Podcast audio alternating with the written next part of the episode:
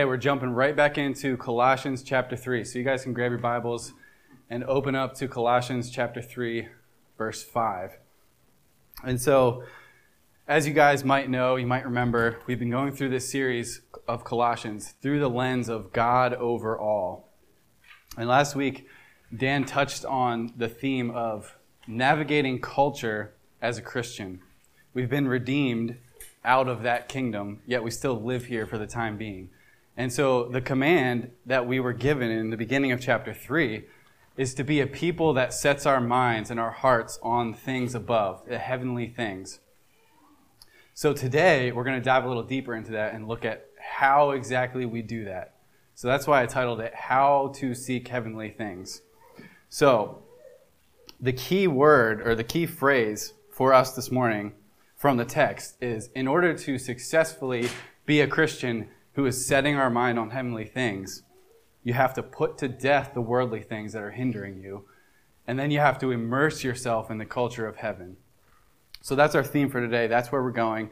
And specifically, we're looking at how Jesus is the God over our spiritual growth and our maturity. So let's read the text and then we'll pray.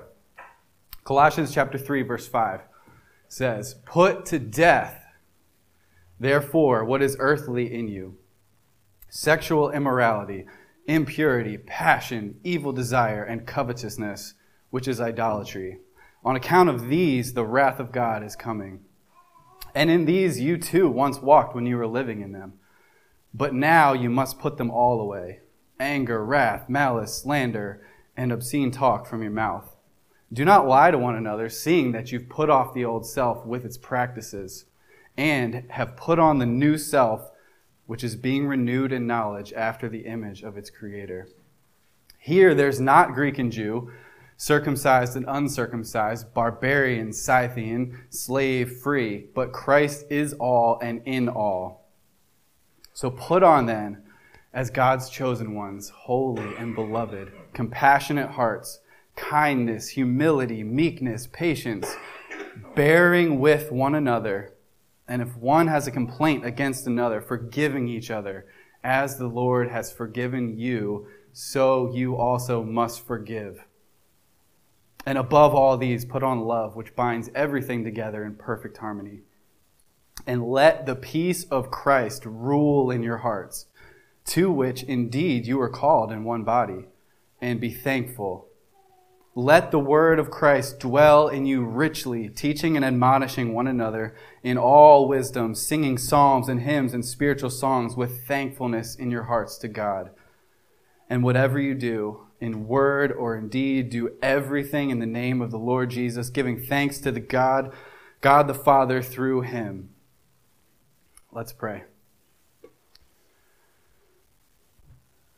Jesus, this morning we come before you as people who are trying to navigate a crazy world, a crazy culture that wars against your spirit.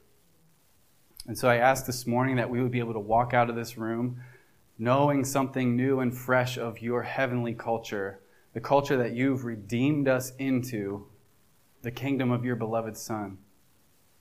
Father, would you, would you speak through me by your Spirit and would you help us to walk out of this room um, knowing areas that we need to change and to grow in, but also knowing the grace that you provide to allow us and empower us to do that and to grow. Jesus, you are the God over our spiritual growth and maturity. You're the God over all. And so we ask you this morning for help and for strength. In Jesus' name, amen. This passage starts out with a really forceful and blunt command to put to death. When you read the beginning of chapter 3, the phrase seek heavenly things or seek the things above, set your mind on things above, I think oftentimes we fall into the trap of thinking about angels and you know flowering trees and rivers and we dream about what heaven's going to be like which is not necessarily a wrong thing but paul's saying right here if you want to set your mind on heavenly things, the first thing you have to do is make war. This is active warfare. You're putting to death what is earthly among you. This isn't a passive daydreaming, this is an active warfare. So, step one to being a person that successfully sets your mind and your heart on heavenly things is to put to death the worldly things that would hinder you from doing that. The list in, in uh, verse 5 it starts out with sexual immorality. What is sexual immorality? We could go a thousand different places here. And we have kids in the room. I would love to hang out here for the adults and really dig deep into this, but I'm going to keep it kid friendly. And I'm going to say this the biblical idea of sexual immorality that this is talking about is using your private body parts for pleasure outside of God's design. So there's, there's two categories or patterns of worldly living that you're going to see in this text that we're to put to death. And so this first one I would characterize as a pursuit of pleasure that ignores God's design. Sexual immorality. What is God's design for sex? I'm just going to keep this brief. If you look at Genesis, it becomes very clear, and all throughout Scripture, that God has designed man and woman to complement one another. He's designed us to be completely and fully united with one person of the opposite sex. And that's the biblical definition of God's design for sexual pleasure. And here, Paul's saying the worldly pursuit of pleasure would seek pleasure outside of that. It would seek to take the pleasure that's built into God's marriage union and separate it and distort it and manufacture it outside of God's ordained means and the purpose and place of what it is and where it's to be used. The world would seek to rip that out of its context and pursue that alone, ignoring God's design. So again, we could we could just stop here and like have a sermon on a thousand different topics. But we're going to keep going with what the text says. It starts off with sexual immorality, but, but then it goes on to these words that could be seemingly vague and unrelated sexual immorality, impurity, passion, evil desire, covetousness. But what's going on here is it's not necessarily a black and white checklist of things to avoid, so to speak. These are things we're to put to death. But what's going on here is a progression or a spectrum of heart motive all the way to outward behavior. And it's helpful if you look at that verse and reverse the order. Start at covetousness. You know, often we, we think of covetousness because it's one of the top 10 sins, right? We think of covetousness as being this big, blatantly obvious, terrible attitude sometimes, and we're like, oh yeah, I'm not, I'm not covetous. You know, I want things sometimes, but I don't covet. But I think the reality is that covetousness is very subtle. It's very subtle and it's much more pervasive than we assume it is. And Paul's saying right here this spectrum that goes from one tiny little seed to an all out state of sexual immorality, it begins with covetousness. And what that is, is a heart that's dissatisfied, a heart that's discontent with the current situation. And so here we see it begins with a seed of covetousness. But then from covetousness, you start to want something else or want something different, which isn't necessarily always wrong, but that want for something else or something more begins to transition into an evil desire. And what that is, is a desire for something that if you are able to do it, would violate God's law. So you see that, that wanting something else or more becomes wanting something that's blatantly wrong and opposes God's law. But it doesn't stop there. This progression goes next to passion. And passion would be those evil desires that are left unchecked. You're not taking those things captive because you like thinking about that thing that you want that opposes God's law. And so that desire begins to grow until it consumes you. This passion that he's talking about here is an all consuming thing that controls what you want and what you do, and you begin to start to come up with schemes of how you can get it. You try to work angles to figure out how you can get that thing that you desire so badly. And then impurity comes into the scene. This is where those internal desires, those internal all consuming passions, start to seep out into real life where they become obvious to other people. But it's not yet an all pervasive state of that behavior. This is just when you're wading into the waters, you're dipping your toes in the edge. You're starting to have opportunities to put in practice those desires. And so you might do a thing here, do a thing there that is immoral. But then, once you start to get a taste of it, then the last thing would be that, that state of sexual immorality where you're a person who is known by your immorality. You're a person that is consistently, outwardly doing those things that you were desiring. And so Paul is saying that this is a worldly pattern that pursues physical pleasure outside of God's design, and you have to put it to death. But he doesn't just talk about pleasure he also talks about a, a worldly pursuit of justice that ignores God's design. Look at verse 8. Put all these things away, those things that I just mentioned, but also anger and wrath and malice and slander and obscene talk from your mouth, and don't lie to one another. These are things that, again, if you look at it, it seems like a, an unrelated kind of list of like reactions and things. But look, look more closely with and try to figure out what that common thread is. Why did he list these things together?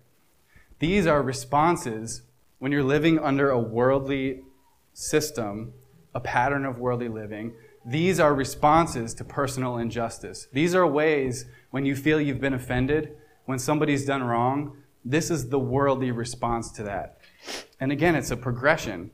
Now, he doesn't mention in this text the underlying heart attitude at the beginning, which I would argue is bitterness, based on um, Ephesians 4. It's like a parallel text to this.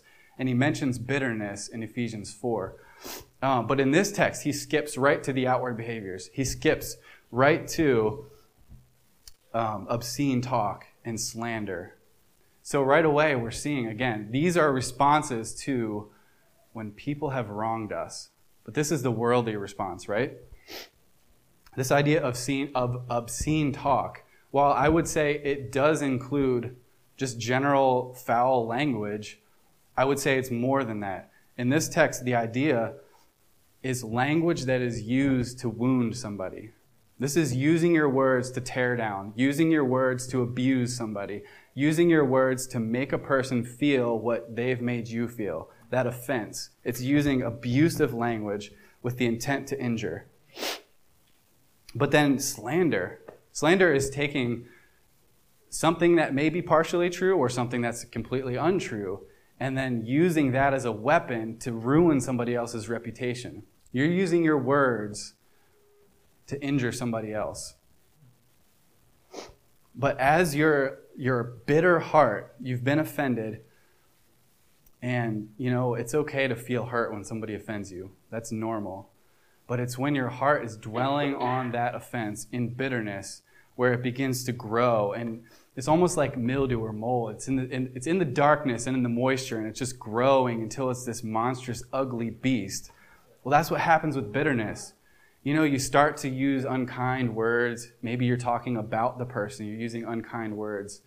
Um, but then it progresses to you're in confrontation with the person and you begin using your language to, to cut them down you're using your language to ruin their name.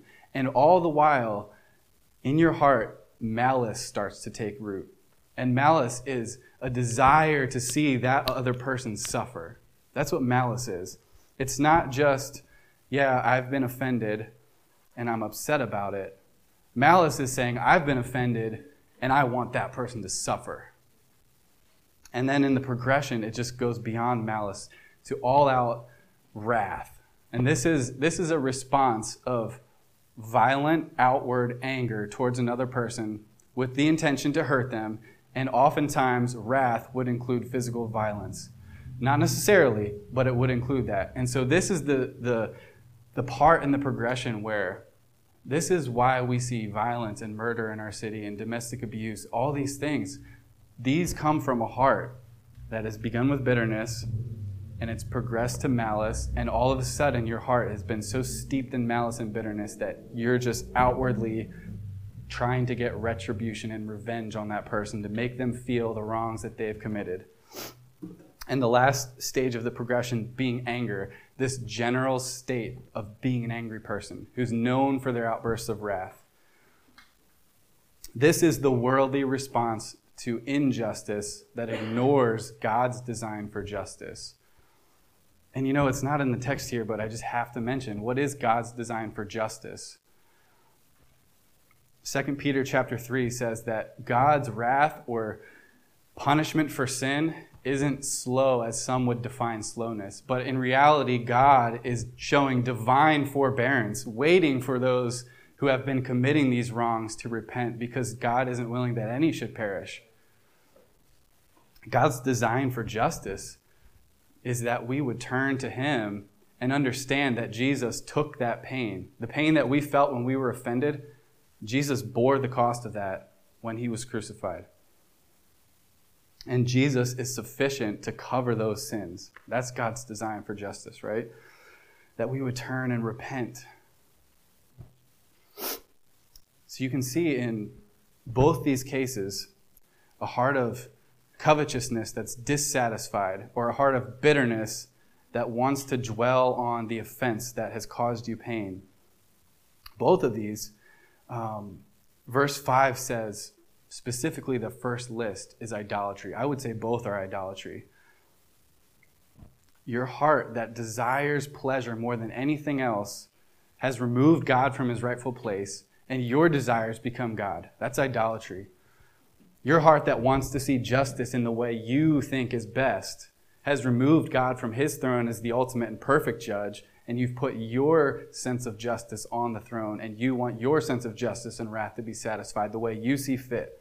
Both of those are idolatry, and both of those are the worldly response to pleasure and justice and injustice. And oh, that is the worldly system. That's the culture we're living in.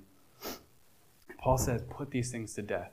He's not saying just put sexual immorality to death or just put outward bursts of wrath to death. He's saying the whole spectrum from that little tiny seed in your heart all the way to a perpetual state of that thing, all of it, put it to death. And the reality is that all the while that you're seeking pleasure your own way or seeking justice your own way, Remember Colossians 3 1 through 4. Jesus Christ, who is your life, is standing or seated at the right hand of God. And Psalm 16 says he has pleasures forevermore. See, we're trying to lift pleasure out of God's design and chase after it. God has pleasures forevermore. And he's standing there. He's your life. And we're waiting for him to return in glory. Yet we're pursuing worldly systems and patterns of living Paul says, put it to death. And uh, just really briefly, if you notice the, the current cultural climate with the whole, with the Me Too movement and then social media kind of trials for people who are involved in that, that cultural climate is grabbing onto both of these things. Uh, it's a physical, it's a pursuit of physical pleasure outside of God's design. That, that would be the guys who are, you know, being blasted as they're exposed for their sexual immorality. But on the other side, you have people who maybe they are saying things that are true, maybe they're not, but we go to social media and we then use that as a way to bring justice, which isn't necessarily the way God has designed it. So this you, you can see these two things a pursuit of pleasure and a pursuit of justice outside of God's design, they all of a sudden they bring us to this point in culture where we're divided Yes, it's wrong for people to be sexually, sexually immoral, immoral, can't talk. Um, yes, that's wrong. It's unjust. But it's just as unjust to take somebody and accuse them when they haven't done something and to slander their name. And all of a sudden, we're caught in this mix of we don't know what's true, we don't know who's done what, we don't know what's right and what's wrong. Everybody's just at odds with each other. And it's because the worldly system pursues these things outside of God's design, and we don't have God in his rightful place overall. Just practically speaking, this act of putting to death the spectrum of pursuing pleasure and the spectrum of pursuing justice, it's going to mean that you have to take steps that are uncomfortable. It's going to mean you have to flee from things. You're going to have to cut off things. You're going to have to reject things. Um, going back to Dan's sermon last week, this is in the category of rejecting. Not, we're not redeeming sexual immorality, we're rejecting it. So anything that would encourage you and incite you to these pursuits that are worldly, cut it off. We're not going to try to redeem things that would take us there. We're going to reject those things. But the second step is not only to put to death, but to immerse yourself in heavenly culture. You guys have probably heard the old phrase, shoot first and ask questions later. That's kind of the idea that we're going with here. It's put these things to death first, and then God's going to work out the rest. Put those things away, and then get into the culture of God's kingdom. And there's three specific characteristics from this text that are of heaven, the things above. These are the culture of God's kingdom that you guys have to put on if you want to walk as a Christian in this culture and and grow and mature. You have to put on these things. So if you look at um, verse 10, the first one being a corporate identity that depends on spiritual renewal. Verse 10 says, Seeing that you have put on the new self, which is being renewed in knowledge after the image of its creator. Guys, the beautiful thing about this is that if it was up to us to constantly do the right thing, we would just fall flat on our faces every time. But the reality is, this is written to people who are already in Christ. This is written to people who are hidden with Christ in God, Christians. And the reality is that God Himself is renewing us, right? So as we're trying to put off these old things, yeah, we're going to have temptations and we're going to fall. That's the reality of it but God is renewing us. Before you were in Christ, you didn't even know that you needed to put off those things. You were just living in them. Verse 7 says, You walked in them when you were alive to them, right? But now you've been crucified. You're dead to sin, and you're alive in Christ. And Christ is renewing us after his image. This idea of being renewed after his image is not just us copying him. That's part of it. But the reality is that when we're with Christ, when we're in Christ, his character and holiness is changing us, right? When you're with somebody, you begin to become like them. So as we're in Christ, we're depending on Him for spiritual renewal. We're not going to get this right on our own. We're depending on Jesus by His Spirit. But there's this interesting little word in the beginning of verse 11. Put on the new self, dot, dot, dot. Verse 11. Here, there is not Greek and Jew. What does that mean here? He's saying put on the new self, and then he's saying here like it's a place. The reality is, guys, the new self is not me, myself, and I. When we read that from our cultural perspective, we just think, oh, yeah, the new self, the new me, the new version of me, James 2.0. But the reality is that the new self is a corporate identity that is made up of all of God's people. The new self is right here in this room, the people of God, the church. So, this brings a drastic difference in how we should approach our day to day life. Because when I wake up in the morning, the things that I do, the choices I make, the responses that I use when people have hurt me, they don't just affect me, they affect you. Because my identity isn't just me, my identity is you. And why is my identity you? Look at verse 11. Here, in the new self, there's not Greek and Jew, there's not circumcised and uncircumcised, barbarian or Scythian, slave or free, but Christ is all. Christ is sufficient to save all those groups that he just mentioned the worst of the worst, the best of the best. Christ is sufficient to save all them, but he's in all I think we, we, we overlook the importance of being unified with Christ by His Spirit. We are spiritually bound to one another. We are one in Christ. That's more than just an idea. We are actually bound to each other so that my actions affect you and you and you because we are one in Christ. Christ is all and he's in all. This isn't some pantheistic formula. This is to say that Christ has redeemed people from every group and then he fills us by his Spirit and unites us together, and therefore is all and in all. And we are one. And so, in this corporate identity, there's a heavenly city, right? This, this idea of the, the things above, the kingdom that's come, that's been inaugurated on earth. That's where we're living. And as somebody mentioned this past week, this is the closest to the Garden of Eden that we can experience on earth when we're with the people of God until Jesus returns. So, the first characteristic of heavenly culture is that we're identified corporately together. We're one in Christ. And so, that list in verse 11 is crazy because he talks about the Scythians. These were people who were the most barbaric of any barbarians who would take skulls and cut them in half and drink out of them. They would eat their enemies' flesh when they conquered them. These are crazy people. And he's saying, in Christ, Christ is sufficient to save those people.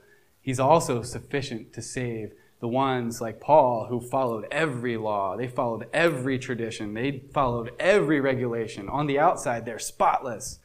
But in Christ, He's sufficient to bring them together, and all ground is level at the foot of the cross, right? We're all one. So this should change how we react and respond to one another, right? If God would save the worst of the worst and the cleanest of the cleanest, we have no ground to look at somebody else with spiritual arrogance.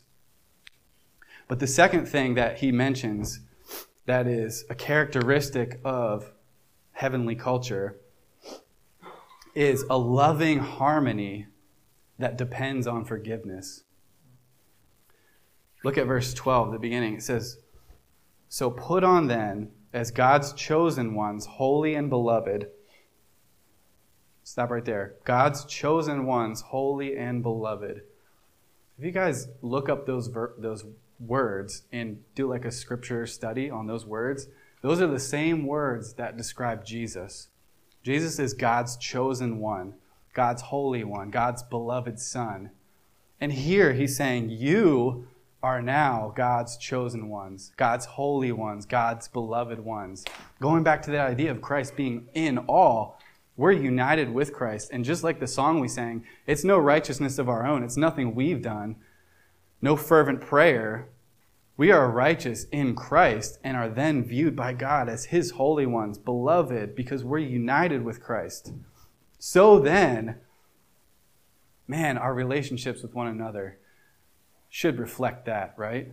We're God's chosen ones. So if that person that just hurt you is God's chosen one, holy and beloved, how does that affect how I respond to that person when I've been wronged?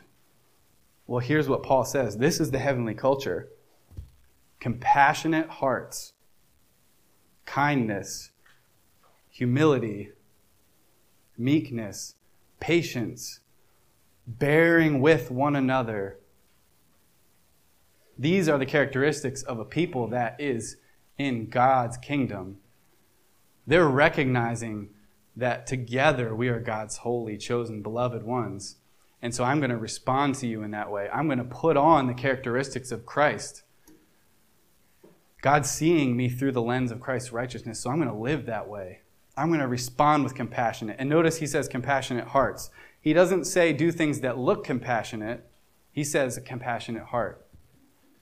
Remember, the way of this world is concerned with outward behavior, right? We can only, our justice system, right? It, it, depends on what we can see and measure and the evidence that can be proved, right?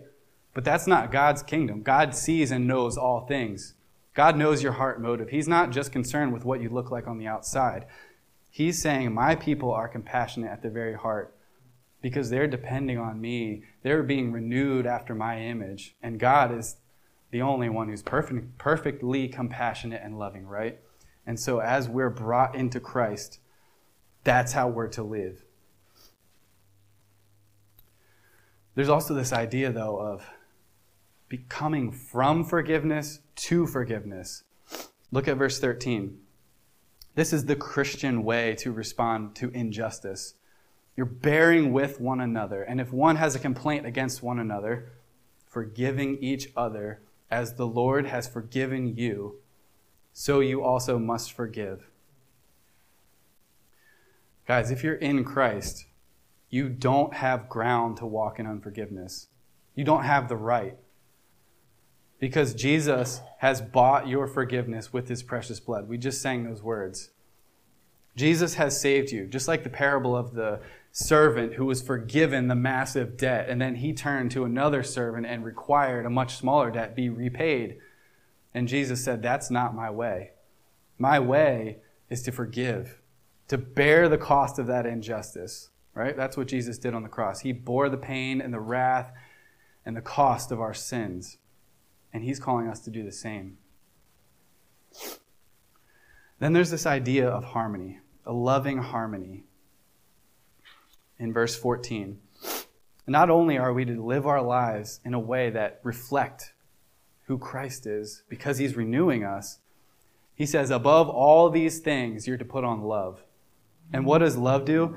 It binds everything together. Specifically, it binds everyone in Christ together in perfect harmony. I don't know about you, but I want harmony in personal relationships. I don't know if there's anybody in here that does not want harmony. But that's what our world needs, right? That's what the world is lacking. That's what the system and the culture of this world is missing is a perfect harmony, right? And Jesus is saying that when you put on love, it's going to bind everything together in that perfect harmony. I was thinking about this idea of harmony. What does harmony do in music? it takes the melody, right? And it comes around it and it supports it and it strengthens it and it accents it and it follows it. And when that happens, the, the music becomes so much more beautiful. There's nothing like a tight harmony that's moving delicately with the melody. But what happens if you try to have a harmony that goes off a little bit from the melody? It goes from really beautiful to really ugly really quickly. Well, the idea here is that God the Father is the melody. He's the one that's setting the trajectory of all things. All things are from Him and through Him and to Him, right? He's the perfect melody. And so then we come along and we put on love, and all of a sudden we're bound together in this perfect harmony. And, and what that means is that we're to support and strengthen and follow what God's ultimate all wise plan and trajectory, where that's going, right? That's our, that's our duty is to come along in harmony and to follow that melody. And, and so, even just practically speaking, like in relationship to one another, to be harmonious, you're coming alongside and you're supporting and you're encouraging and you're accenting and you're, you're exalting someone else, not yourself, right? We're not setting the melody here. We're called to be bound together in love that requires sacrifice. That requires um, viewing others as more significant than yourself. That's another phrase from Scripture. Um, we're called to love, a loving harmony that is dependent on forgiveness. That's the key. We're dependent on forgiveness, forgiving each other as the Lord has forgiven you. So you also must forgive. And then the third thing, he calls us to a corporate identity that's being renewed a loving harmony that depends on his forgiveness. But the third thing is a, a ministering community that submits to Christ. See, this idea of being one together, it goes beyond just knowing that we're one together.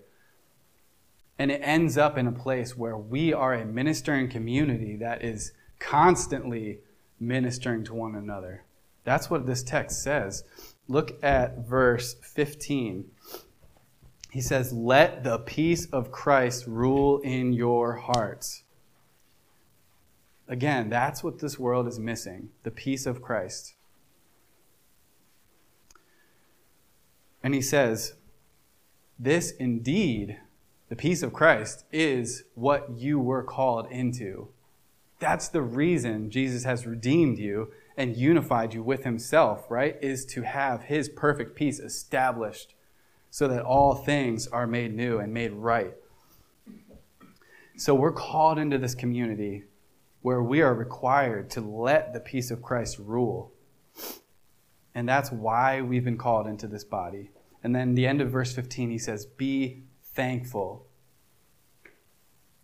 So, again, going back to this idea of when somebody has wronged me or when someone has a complaint against one another, to let the peace of Christ rule, to submit to Christ in this community means that we have to make a choice, right?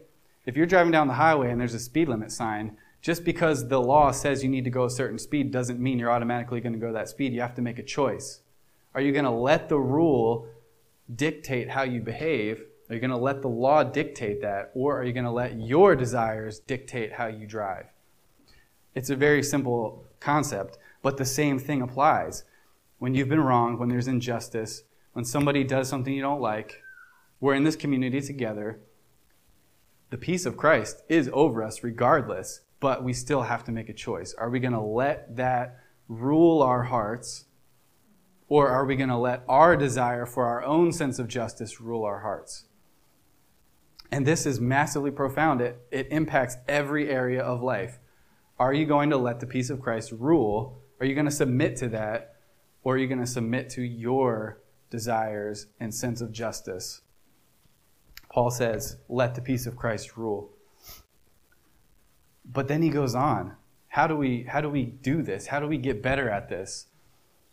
Verse 16. This is what it all comes down to. We're this people of God. We're chosen, holy, beloved ones, united in Christ. We're one together. We're called to let the peace of Christ rule. And he says, by letting the word of Christ dwell in you richly. And as you do that, what does it look like?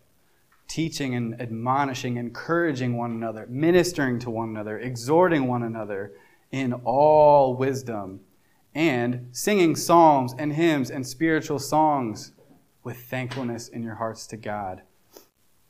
Our life together has to be one that's letting the word of Christ dwell richly. And if you notice in the text, it doesn't say on Sundays. This is all the time, right? And it, this is hard for us because we have jobs, we have kids, we have things that we have to accomplish. We can't always be together, right? But the reality is, we have a lot of room to grow in this because the people of God is God's kingdom on earth right now, right? This is what we've been called into. This is where we're supposed to let the peace of Christ rule. So I think we could do a better job in prioritizing this community than the other things that we would spend our time and energy on. Now, I'm not saying neglect responsibilities. Don't hear what I'm not saying. But, guys, this is what we've been called to this body. And he's saying right here if you want to let the peace of Christ rule, if you want to be a people that's growing and maturing and spiritually discerning and navigating this culture, you have to dwell together in community and let the word of Christ dwell in you richly by teaching and encouraging and ministering and singing. Those are the things that we're called to as Christians. And th- these are the things that are going to help us mature. These are the things that are going to let Christ's peace rule in our hearts. The reality is, we can't do it alone. We cannot grow and survive and thrive as Christians in this culture on our own. We have to have this community. We have to be together, letting the word of Christ dwell richly. And then he closes out with verse 17. Just to cap it all off. Whatever you do, in word or in deed, even in thought. It doesn't say that, but I would include in thought. Do everything in the name of the Lord Jesus, giving thanks to God the Father. This is sort of like, if you didn't get it already, do everything in the name of Jesus. The all encompassing catch all command at the end. When you wake up in the morning, what you think, what you want, what you do, all of those things have to submit to the Lord Jesus Christ, who is over all, right? And every choice you make whether you submit to that or whether you submit to your own way, is going to impact the body. Read through Romans chapter 6 and 1 Corinthians chapter 6. Both of those chapters talk about using our bodies as slaves or servants to righteousness, not as slaves or servants to worldly and sinful ways, right? Guys, we're called to do everything in the name of Jesus. And I hate to use the tacky bracelet WWJD, but the reality is we need that reminder. We need that reminder of what would Jesus do? What would Jesus have me do in this situation? Because everything we do must submit to his rule. And guys, when that is where you're living, when you're immersed in that heavenly culture, that is where the growth and the maturity takes place.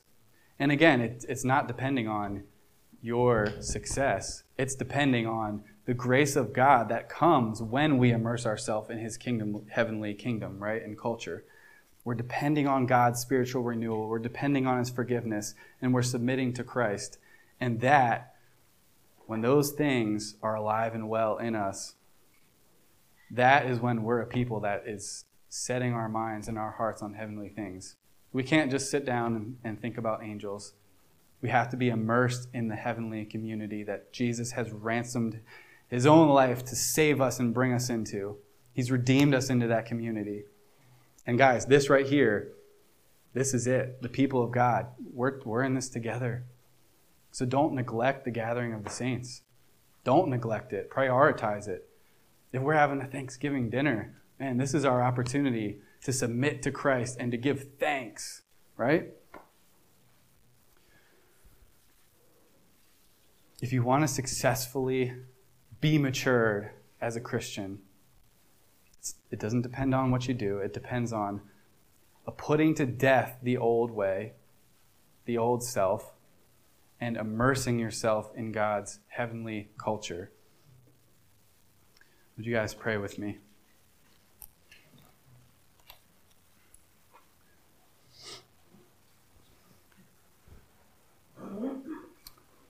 Lord, my prayer right now is just that we would that we would take a look and take an inventory of our own hearts and our lives, um, that we would evaluate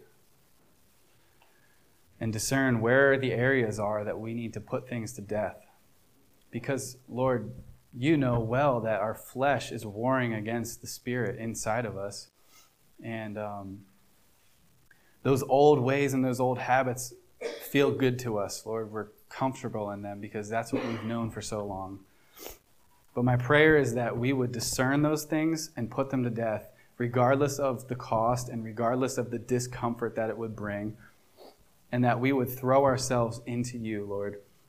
That we would shoot first and ask questions later, that we would put those things to death and know that Christ, you are all, you're all we need, you have all the pleasures forevermore, and you're standing there at the right hand of God who is willing to give all things to us freely. God, you didn't even spare your son. And here we are living a life where we are chasing after the pleasures of our hearts, the worldly pleasures. We're chasing after our own sense of justice. Lord, would you help us to submit to your rule?